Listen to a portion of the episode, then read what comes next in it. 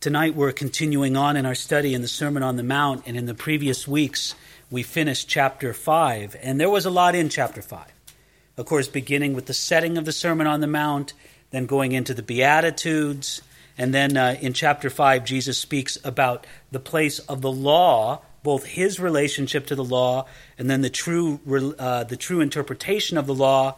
And, and then Jesus goes on and expands upon a few other points, such as the great idea of loving your enemies and such later on in chapter 5. When we come into chapter 6, we come into more teaching, but it's more of a unified whole, chapter 6. It's dealing with the public life of spirituality that we might live, or, or the life of spirituality that we live as it would relate to our public life. You'll see what I mean just as soon as we read verse 1. Uh, Matthew chapter 6, verse 1. Take heed that you do not do your charitable deeds before men to be seen by them. Otherwise, you have no reward from your Father in heaven. Now, in one sense, you could say that this sets the tone for all the rest of this chapter and for this section of Jesus' great Sermon on the Mount. So I'm going to read it one more time.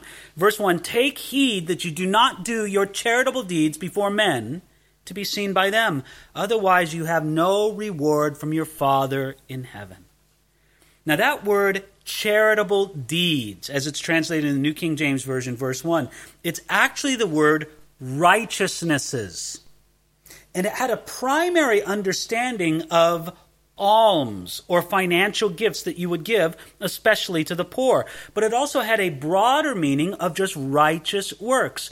Jesus is telling us that we should not do righteous things for the sake of display or image. We should not do them to be seen of men. Now, in the previous section of the Sermon on the Mount, which we covered in three different sessions on Matthew chapter 5, Jesus clearly showed us God's righteous standard. Do you remember the end of chapter 5? You know, your righteousness must exceed the righteousness of the scribes and the Pharisees, Jesus said very plainly.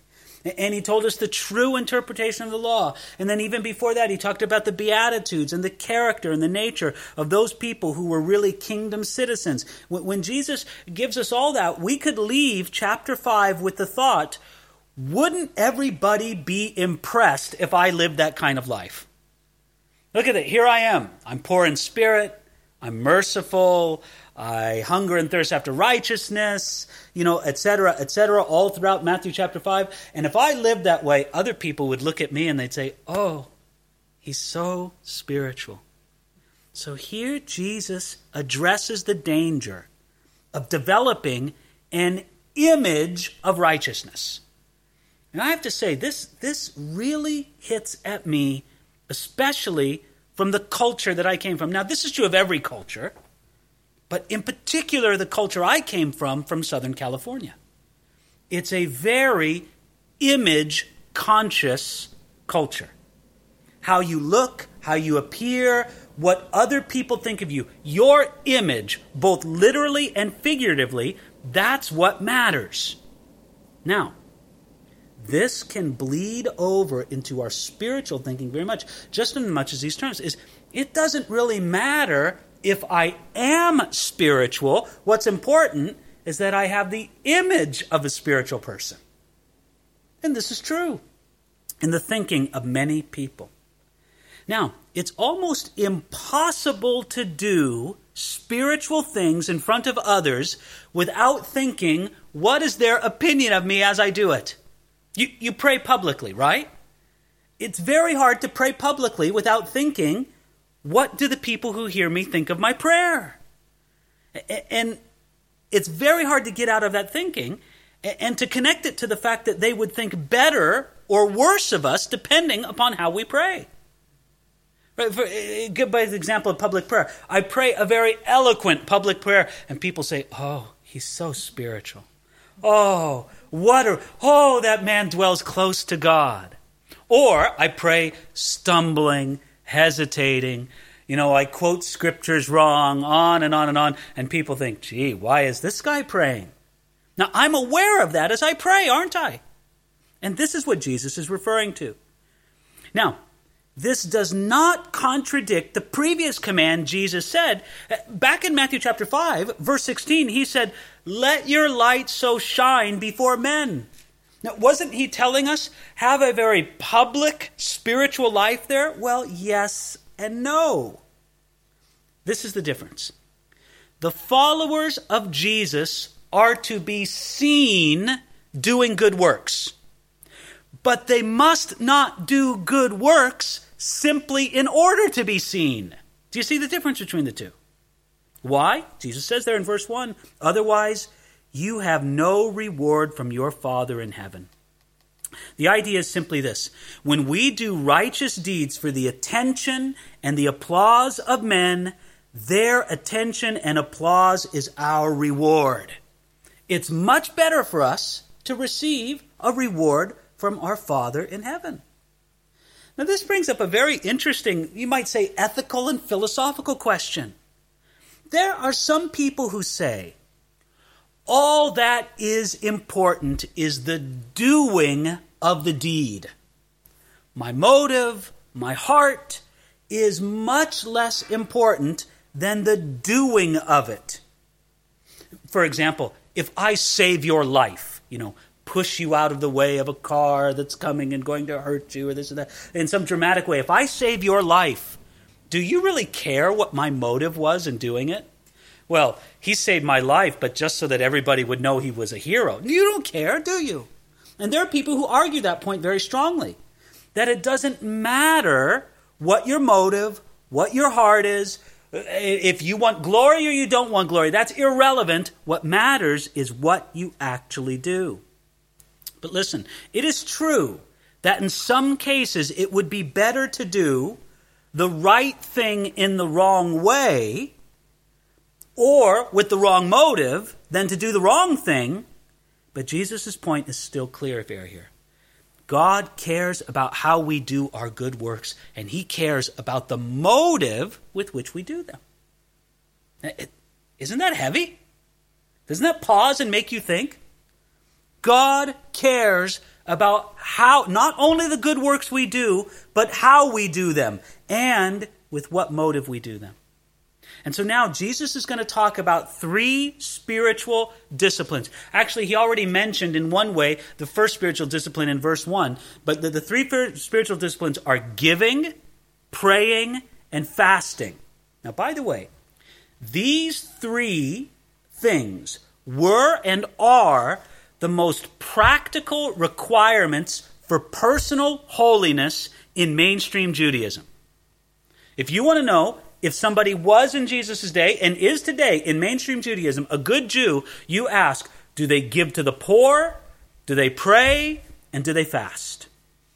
And by the way, what's very interesting to me about this is that these same three activities, together with the Hajj and the recitation of the Creed, also make up the five pillars of Islam.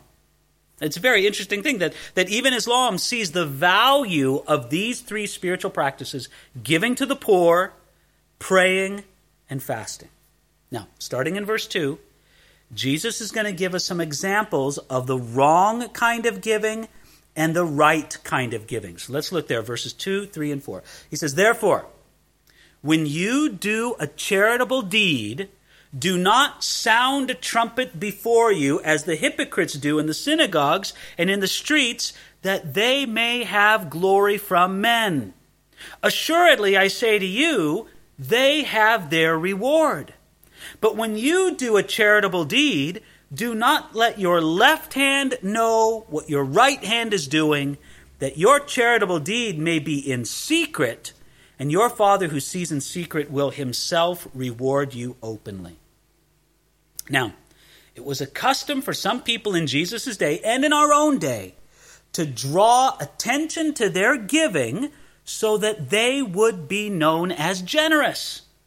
That's the reason I want to give, so that everybody knows what a generous person I am. It amazes me sometimes I'll go to the old churches, and it's not just in England, but I've seen a lot of them in England. You go to these old churches in England and you see all over the place names, memorials, not just of people who have died, but people who have given big gifts to the church.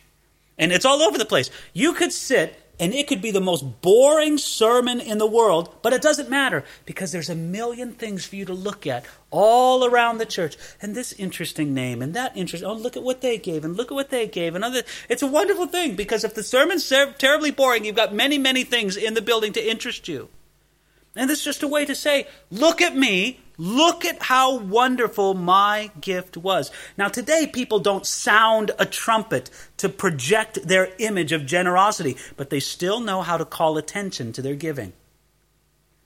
I never forget one time as a pastor in the community that I lived in in Southern California that one time a church decided to do a wonderful thing, and I thought it was a wonderful thing that they did, but they did it in a wrong way.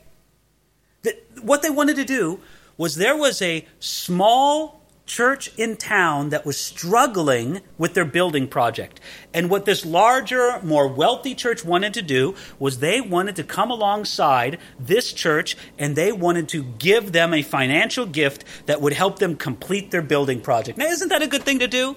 That is a wonderful thing to do for one church to give to another church in town. But you know how they did it? They did it on a Sunday morning right after their service, they made a parade from their bigger church all the way over to the little church, and all the way along, they carried a gigantic check made out with the amount that they were giving. And there were pictures in the newspaper, and this uh, this gigantic check of the amount that they were giving. Look at how much money we get. And I thought, oh, it's a wonderful thing that you did. But you did it in a way that would show everybody how wonderful you are. And this is exactly what Jesus was speaking of. And so, this idea of doing charitable deeds, of giving to the poor, was very firmly established in the Jewish mind. This is one of the things that they did to determine whether or not a person was, in fact, spiritual, and they did it to be seen of men. I remember a friend telling me a story of a, of a visit he made to Israel once, and there he is in Jerusalem actually in the part of town known as the Cardo. It's sort of a shopping center. And he's telling me about what happened. That, that there he was down in this area of, uh, of Jerusalem called the Cardo, and there he is, and a beggar comes up to him and asks him for money. Would you please give me some money, sir? And the man wasn't speaking English. I think he was speaking Hebrew, but the point was clear enough. It was a beggar asking for money. And, and the friend of mine, who was a pastor, said, No, no, I don't want to give you money. Well, just then, this Orthodox Jewish guy came in. The guy said he was a big guy, big Orthodox Jewish guy. You know, one of these guys, it just seems too big for his clothes. You know, big man, big face, big head. And he comes over and he's staring at my pastor friend, obviously very angry with him that he didn't give the beggar anything. And so what did he do? Staring with fire in his eyes at my friend, he took out a big wad of bills and he didn't even look at the beggar. Didn't even look at him. He's looking at my friend the whole time, and he put the money in the beggar's hat, staring at my friend all the time with just fire in his eyes. And what's funny about that is the, the idea was this guy was giving purely to show my friend, this is what you should do. This is how I should give. It was giving to be seen of men. Now, what did Jesus say of that? Well, look at it right there. He says that this is giving as the hypocrites do. Such performers are rightly called hypocrites, which comes from the ancient Greek word for an actor. They're acting the part of pious, holy people. I think we need to examine that word hypocrite because it gets thrown around improperly many times today. It is not having a standard that makes you a hypocrite. Some people believe that. For example, if somebody says, well, you know, um, I believe that it's wrong to get drunk. I believe that. It's wrong to get drunk. Nobody should get drunk. And then you get drunk. Now, that only makes you a hypocrite if you say this.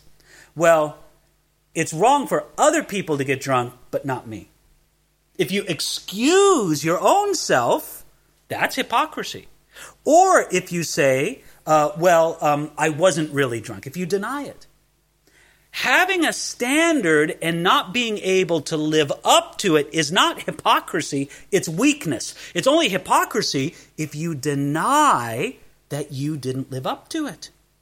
But what these people were doing was putting on a show. No, no. The idea behind hypocrite is that you're an actor. That you care about your image and not about the reality. And what did Jesus say of these people? Look at it right there. It says, Assuredly, I say to you, they have their reward. Jesus tells the one who gives so that they can hear the applause of other people, that they should enjoy the applause because that's all the reward they're ever going to receive. There's going to be no reward in heaven for the one who did it for the motive of an earthly reward. It's funny, over at the Bible College right now, we're, we're collecting money for a little missionary thing, and we, we just put a little you know coin box out there in the computer room and we encourage the students to go over there and, and put money in it you know because it's a good thing for them to give to it so i went over there and i looked at the coin box because uh, one of the staff members mentioned it and, and i looked over it and i picked it up and felt kind of light to me felt like not much was being put into it. And so there was two or three students in there and, and i said hey come on you guys should be putting something in the coin box. And then i took out a coin and i said look this is how you should do it. And i put it in and then right away, one of them said, You know, the Bible says that you shouldn't be doing your giving to be seen of men. And I said, Look, I fully acknowledge that I will get no reward for this that I put in right here. I'm just doing it as example for you guys. But I understand no reward for me. And you know what? I believe that. No reward for that thing that I gave, that little coin that I gave at that time. You see, Jesus made it very emphatic by saying that it is all they will receive. It would be better to translate it, they have received their payment in full. That's it. That's all you're going to get. The applause of men and nothing more. Instead, Jesus says that if it were possible, you should not let your left hand know what your right hand is doing. Now, obviously, he's using a figure of speech, right? you can't, you can't literally do something with your right hand and your left hand doesn't know what it is. What are you going to do? Hide your hand? Since it's all connected by your brain, it's really not going to work. But he's using a figure of speech that, as much as it's possible, your giving is even to be hidden from yourself. Now, again, he's using a figure of speech to communicate because we can't be ignorant about our own giving.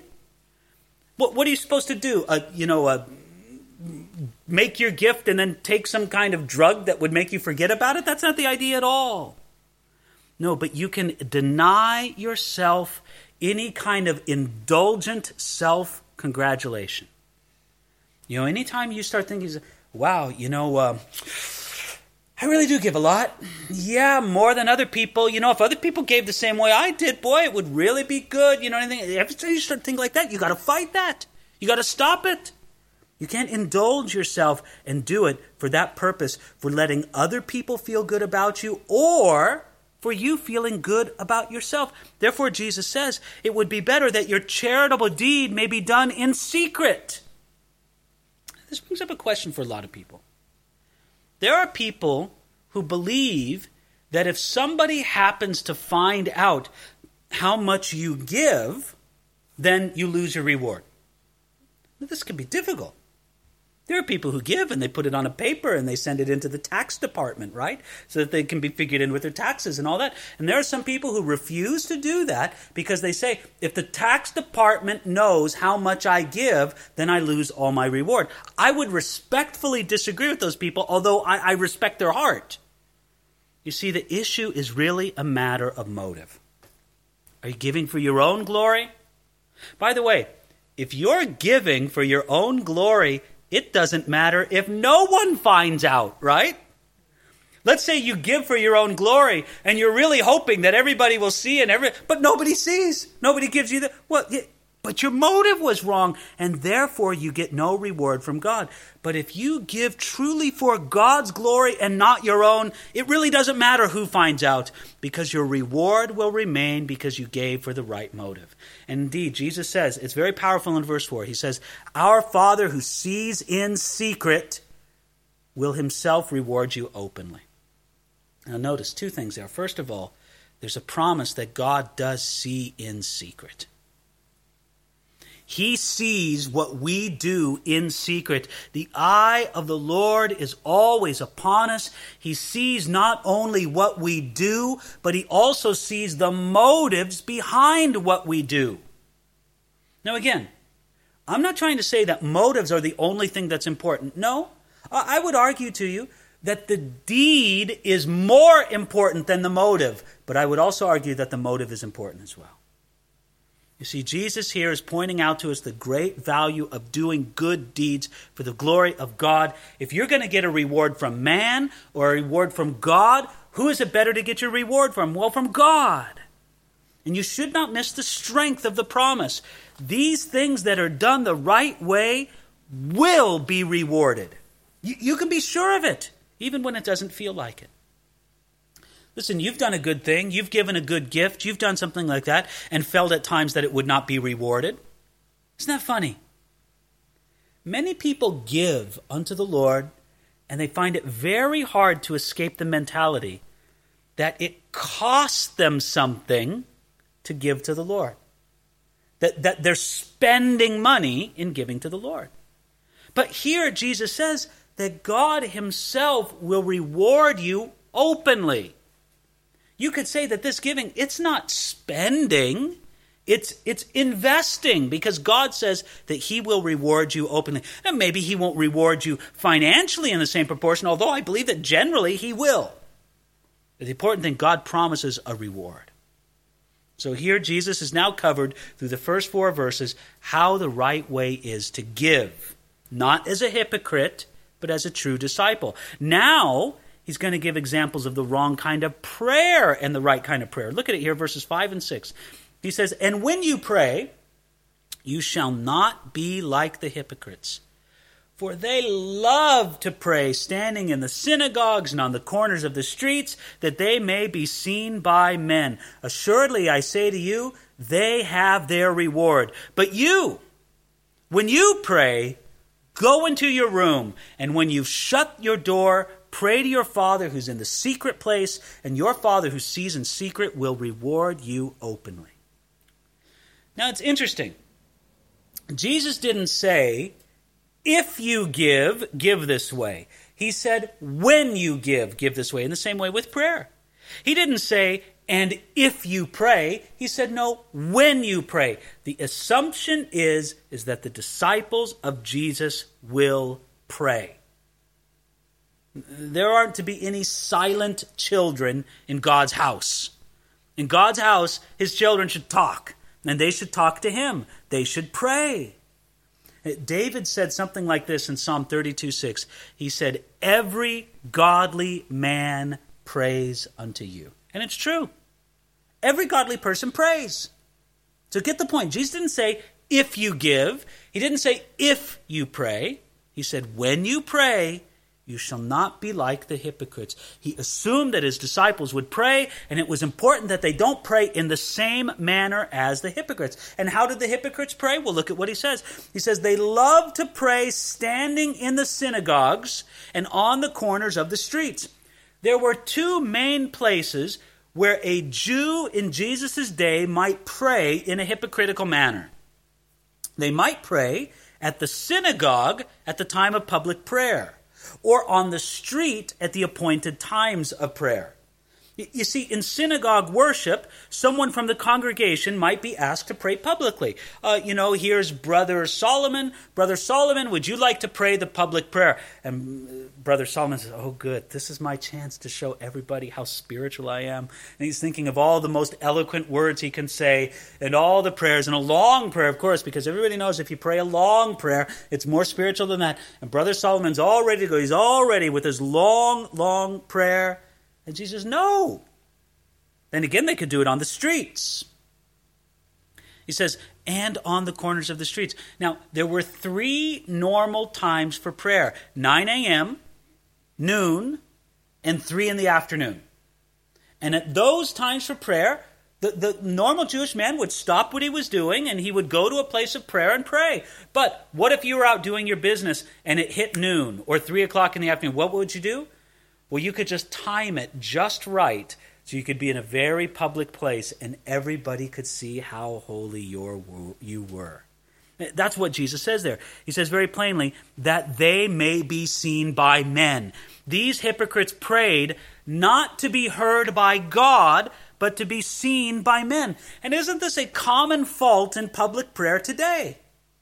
It's very easy to pray publicly in a way that tries to impress or worse yet, sometimes to teach others instead of genuinely pouring out your heart before God. It's very difficult. I have to say this is a very this is a test for anybody who stands in a pulpit and teaches. You have a tendency to want to review your sermon in your closing prayer. You know, if there were three points to your sermon, well, you want to review each one of them and maybe add a little bit, few more points onto them, and just sort of make, you know, a, an appendix to your sermon, the prayer. And you know what? That's a thing. That's a temptation I have to fight. When I pray before or after the sermon, I want to just talk to God. I want to shut out everybody else and not necessarily shut them out. Perhaps I'm praying very much as a sense that I'm praying on behalf of everybody, but I want to talk to God and not to them.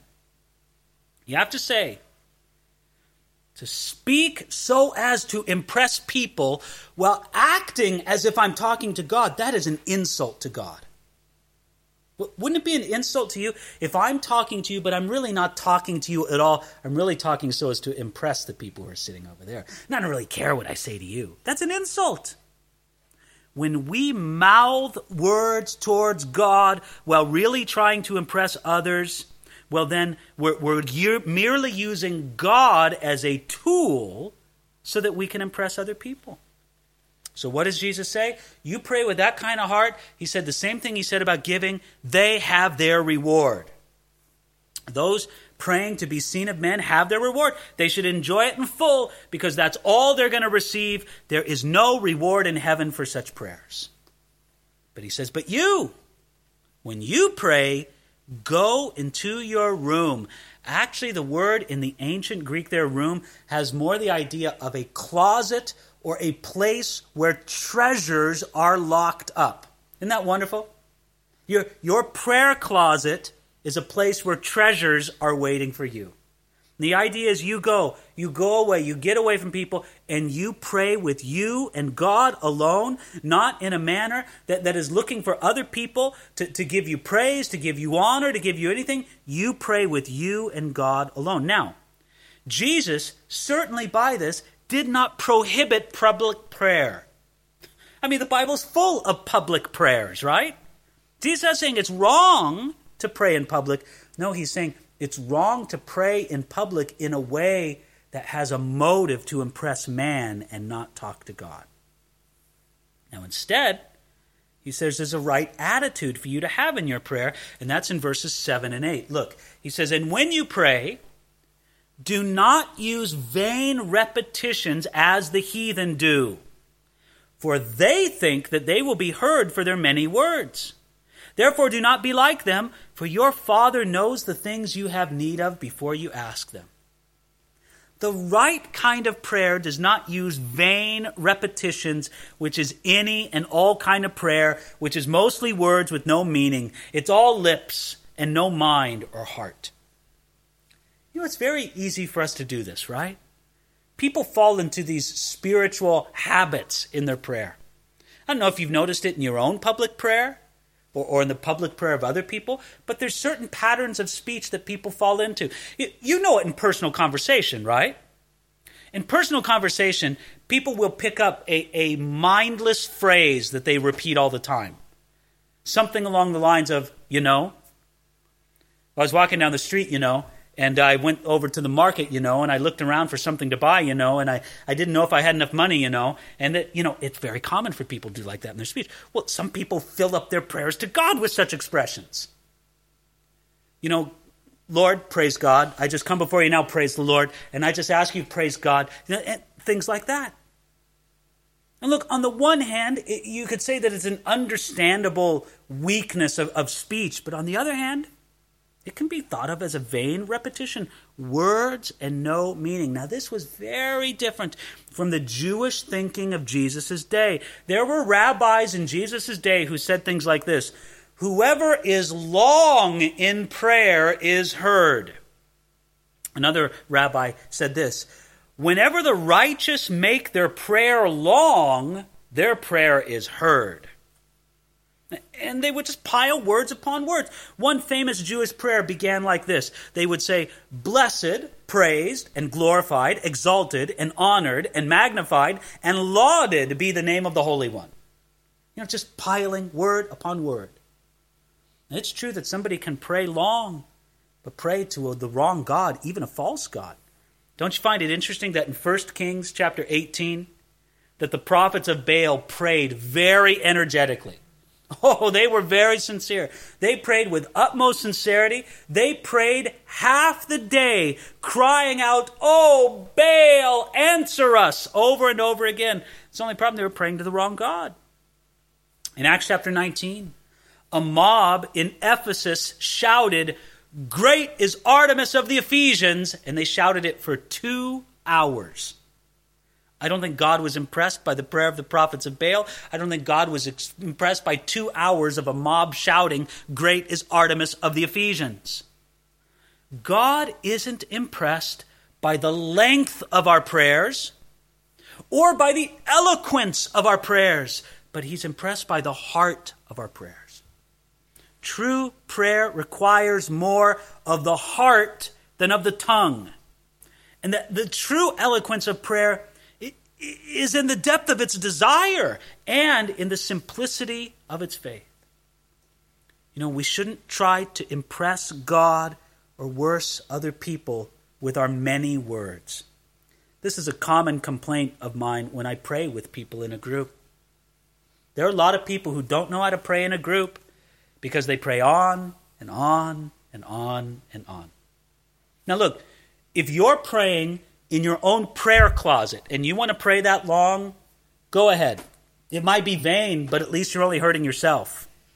But when you're in the prayer meeting and I'm there, and you go on and on and on and on, you're putting me to sleep.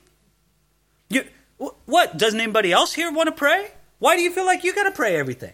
You're dominating the prayer meeting. Look, it's been said that the first three minutes you pray, we pray with you. The, the, the, the second three minutes you pray, we pray for you.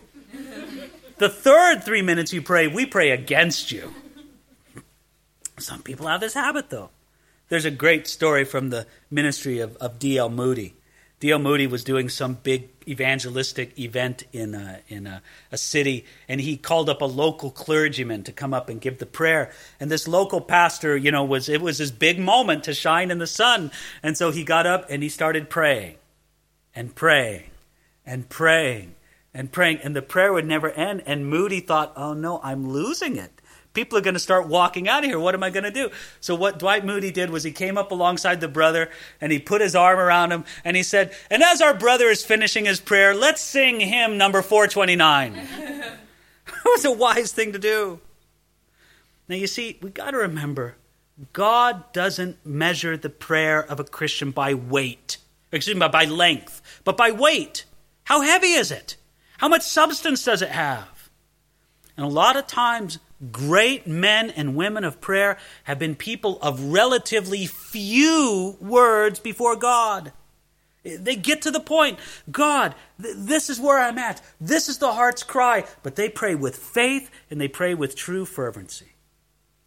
It's all based on a principle there in verse 8 where it says, Your Father knows the things you have need of before you ask. You see, let's remember prayer is not designed to inform God, as if God didn't know what was going on. Hey, God, I don't know if you know what's happening down here, but let me tell you. No, no, no, no, no. No. No, prayer is designed to give man First of all, a look at his own misery, to, to humble his own heart before God, to, to fill us with desire before God, to, to strengthen our faith, and to make connection with the God who loves us and cares about our problems. God knows about the things that we have before we ask of them. And therefore, Jesus says that we should pray in this manner. Now, Jesus, starting in verse 9, gives his disciples a model for prayer. This is the kind of prayer that's marked by close relationship, by reverence, by submission, by trust and dependence. Now, it's very interesting. In Luke chapter 11, verses 2 through 4, we have much, much the same material, very, very similar prayer, almost exactly the same. And some people wonder, well, it, was this the same occasion? And Luke just records it one time, and I, I believe this was two separate occasions. I believe it's reasonable to believe that this was not the only time that Jesus taught his disciples on the subject of prayer. In other words, Jesus says, listen, don't pray like the heathen. Don't pray with their long, wordy prayers, with their thoughtless repetition. Here is a model. But by the way, it's only a model. Uh, this isn't what you should pray, it's how you should pray after this pattern. And it's wise for us to use this great model prayer of Jesus as a model. So here, verses 9 through 13. In this manner, therefore, pray Our Father in heaven, hallowed be your name. Your kingdom come, your will be done on earth as it is in heaven. Give us this day our daily bread, and forgive us our debts as we forgive our debtors and do not lead us into temptation, but deliver us from the evil one. For yours is the kingdom and the power and the glory forever. Amen. Now, notice how the right kind of prayer begins. It begins with coming to God as a Father in heaven. That's recognizing who we're praying to. We're coming to God using a privileged title that reflects a privileged relationship. It's very interesting that there is no evidence of anyone before Jesus using this term to address God in prayer this way. It's not like God was never called a father. No, he was in the Old Testament sometimes and in Judaism, but no, God was never addressed as father in prayer, or at least not in any records that we have before Jesus gave this great prayer. So he comes to God and he says, Our Father. Isn't that wonderful? Even though the Jews of Jesus' day considered calling God Father to be too intimate, too close. You're not respecting His holiness. Jesus says, No, no. Listen, it's true that God is the mighty sovereign of the universe. He, he created all things, He governs all things, and He's going to judge all things, but He is also to us our Father. That's kind of interesting. You say those words Our Father. God in heaven is our Father. You wonder what image comes to people's minds. You know, some of you grew up with wonderful fathers. You grew up with a father that was, well, whether or not he was godly, he was a good man, loving, kind, cared about you, not perfect, but good. And you realize something of the love and the place of a father from the own example you had. Uh, some of you did not grow up with such a father. Some of you grew up with a father who was, frankly, a bad example. And you think, oh, you know, how, how can I call God Father? It's very simple how you can call God Father. Think about it. Even if you had a bad father, you have an image in your mind of what a good father should be, don't you? You do. And, and listen, if you had a bad father, my heart goes out for you. And, I pray that God would just bless you and minister to your heart and heal any hurts that you have from, the legacy of your bad father. But you can still rejoice in the fact that even though you experienced a bad father, you have an innate knowledge of what a good father is. And God is that good father for you. God is the one who loves you that much. God is the one who wants to care for you as a loving heavenly father. Now, He's our father, but let's not forget, He's our father in heaven. When we say in heaven, we remember God's holiness and glory. He is our father, but He's our Father in heaven. One other thing we got to notice before we go to the next line of this great prayer, we notice as well that Jesus says, Our Father. Isn't that interesting? He didn't say, My Father. Wouldn't that almost made more sense? But I think what Jesus is getting at in this prayer, because all the time in this prayer, it's social. The singular pronoun is always absent. It's never I or me or my, it's ours in this prayer. Forgive us our debts. Forgive us our trespasses. Our. Give us this day our daily bread. It's a social prayer. It's as if when we enter the presence of the Father, we pray as a member of a great family. Here we are, God, coming before you. God is my Father, but He's yours too. And that makes us related to one another, right? it's really wonderful how Jesus emphasized that our Father. He says, Our Father, hallowed be your name. Your kingdom come, your will be done on earth as it is in heaven. You could say that the right kind of prayer has a passion for God's glory and God's agenda. His name is the one that's going to be hallowed, that is made sacred, not your own. You care about His name, not your own. You care about His kingdom. What's the prayer? Your kingdom come, not my kingdom come, right? Your will be done, not my will be done.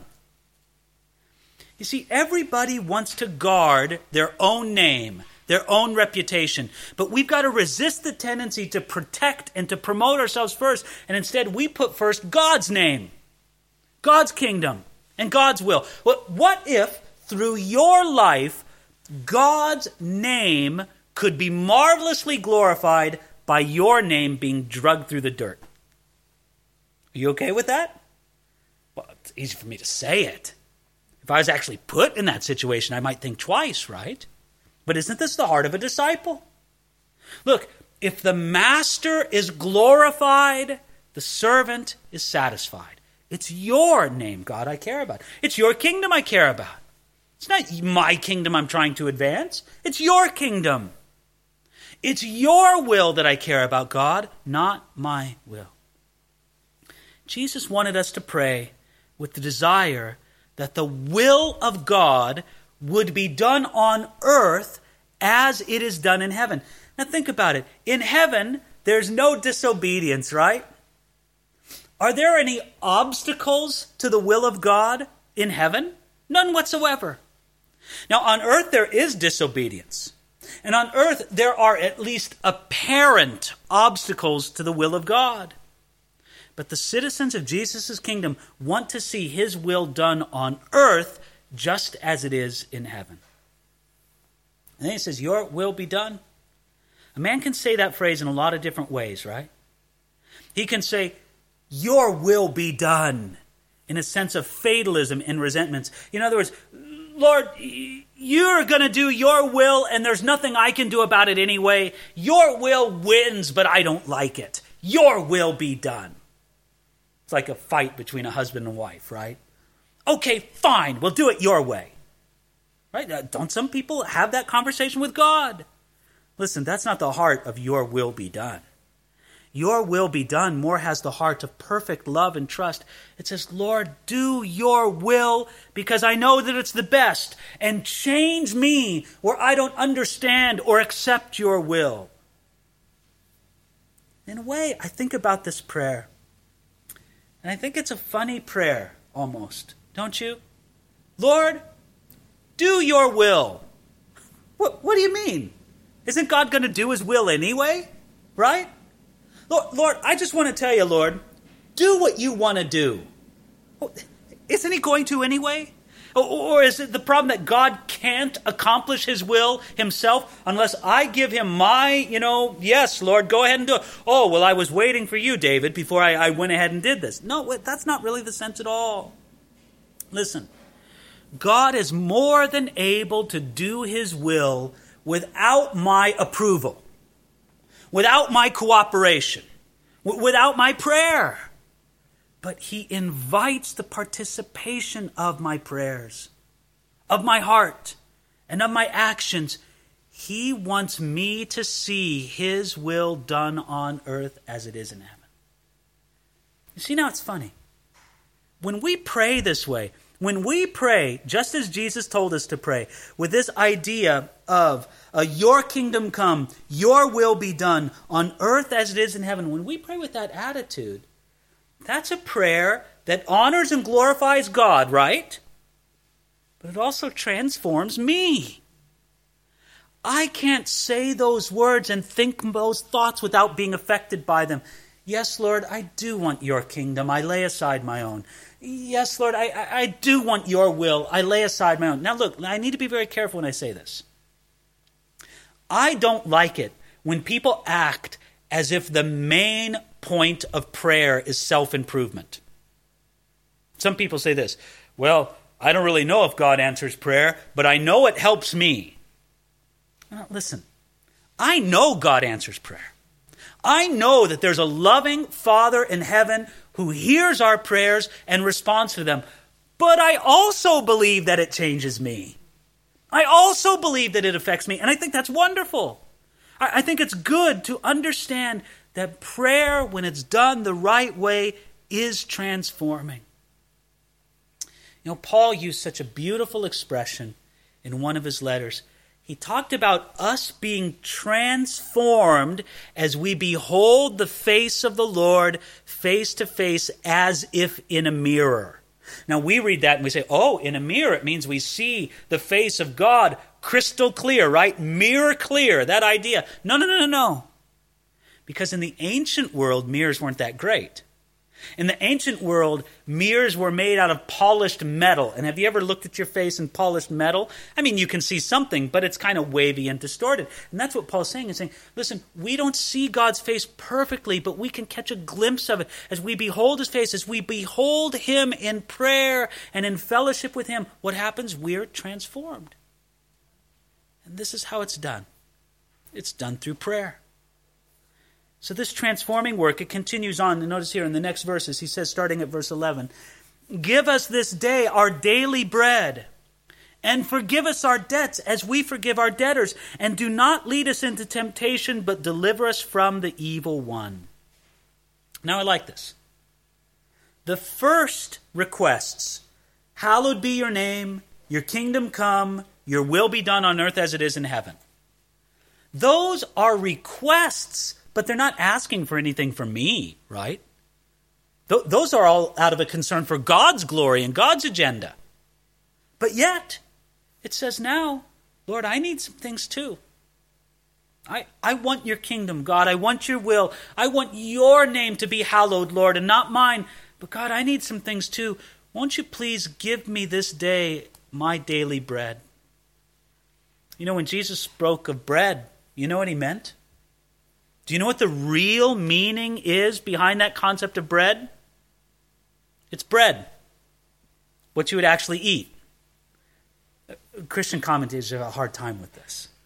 Through the centuries, they've said, well, it couldn't mean bread. I mean, why would Jesus talk about bread in such a majestic prayer like this? He must mean the bread of communion, the Lord's Supper.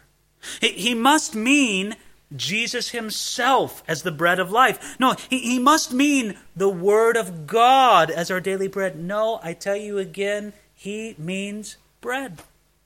He means what you need to live on. Listen, God cares about our everyday things, and we should pray about our everyday things. Well, what do you need every day? You, well, you need bread every day. You need some kind of food every day. You should pray about your everyday things. So give us this day our daily bread. You know what? That really spoke to an ancient culture where most people lived on a, on a way that they were paid for their work one day at a time. One day at a time. I work my job, I get paid. Uh, can I come back tomorrow? Yeah, come back tomorrow. You, you didn't know if you had a job from day to day. You'd come back the next day maybe, well, we don't need you today. Sorry. Uh, well, do, do, I eat today? Uh, I guess not. Give us this day our daily bread.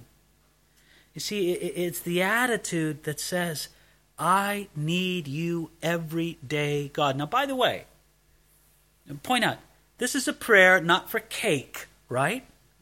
But for bread. N- not for, you know, a, a, steak dinner, but for bread.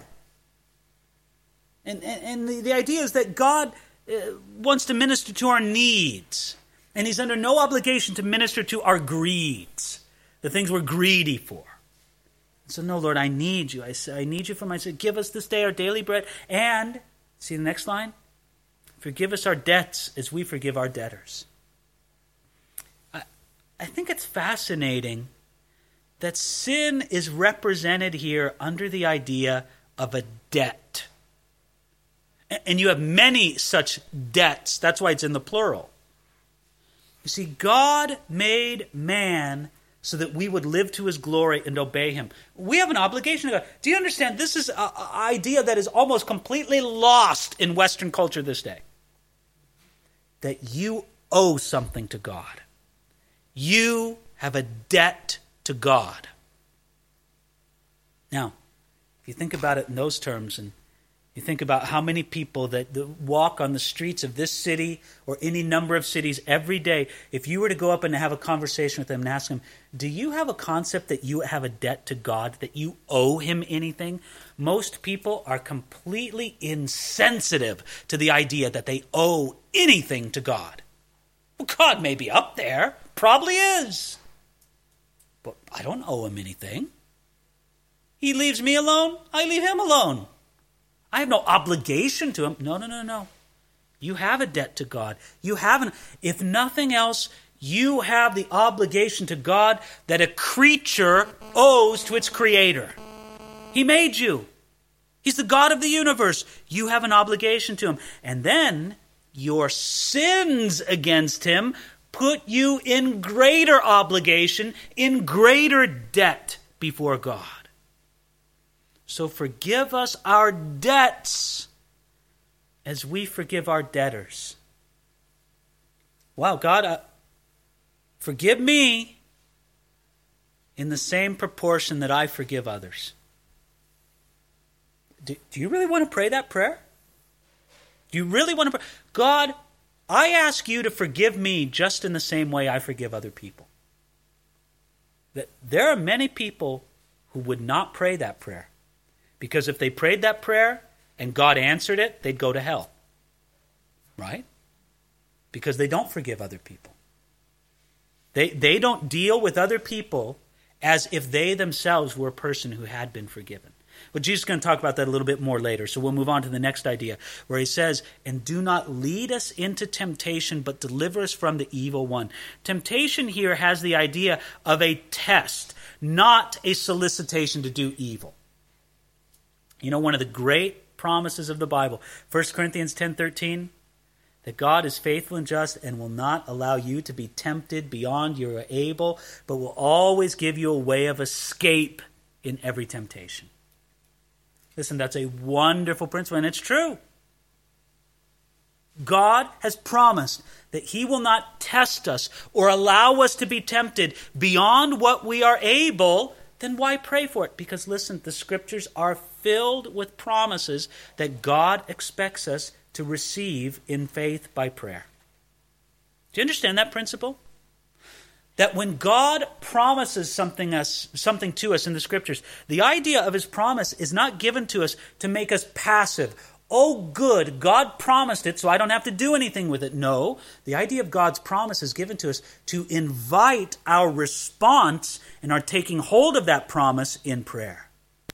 That's why we pray. Lead us not into temptation, but deliver us um, from evil.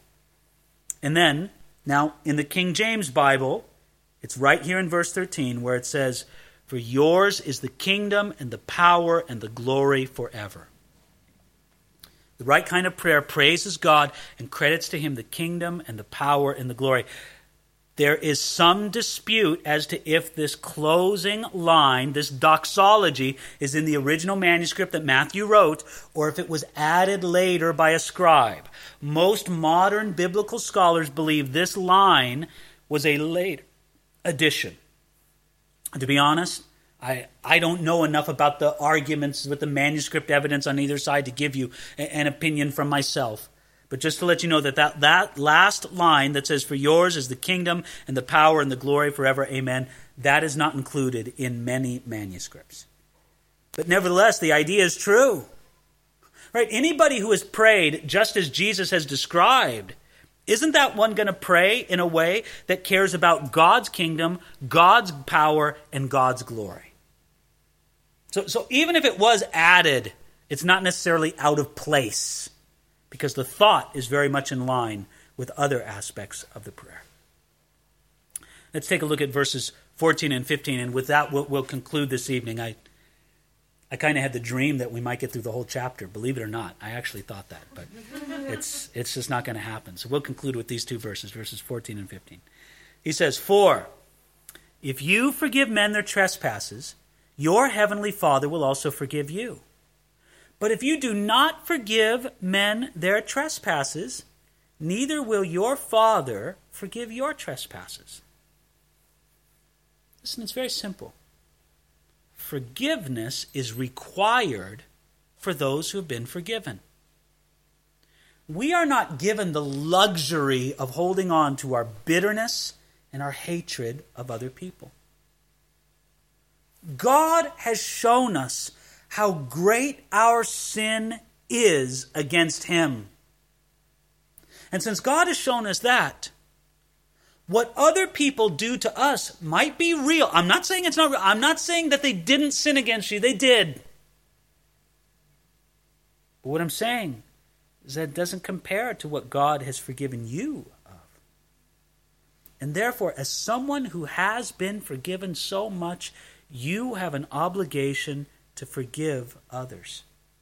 You see, there's a problem. If you're unforgiving, it means that either you don't appreciate the forgiveness that God has given you, and some people don't, or you don't appreciate the greatness of your sin that needed such a great forgiveness.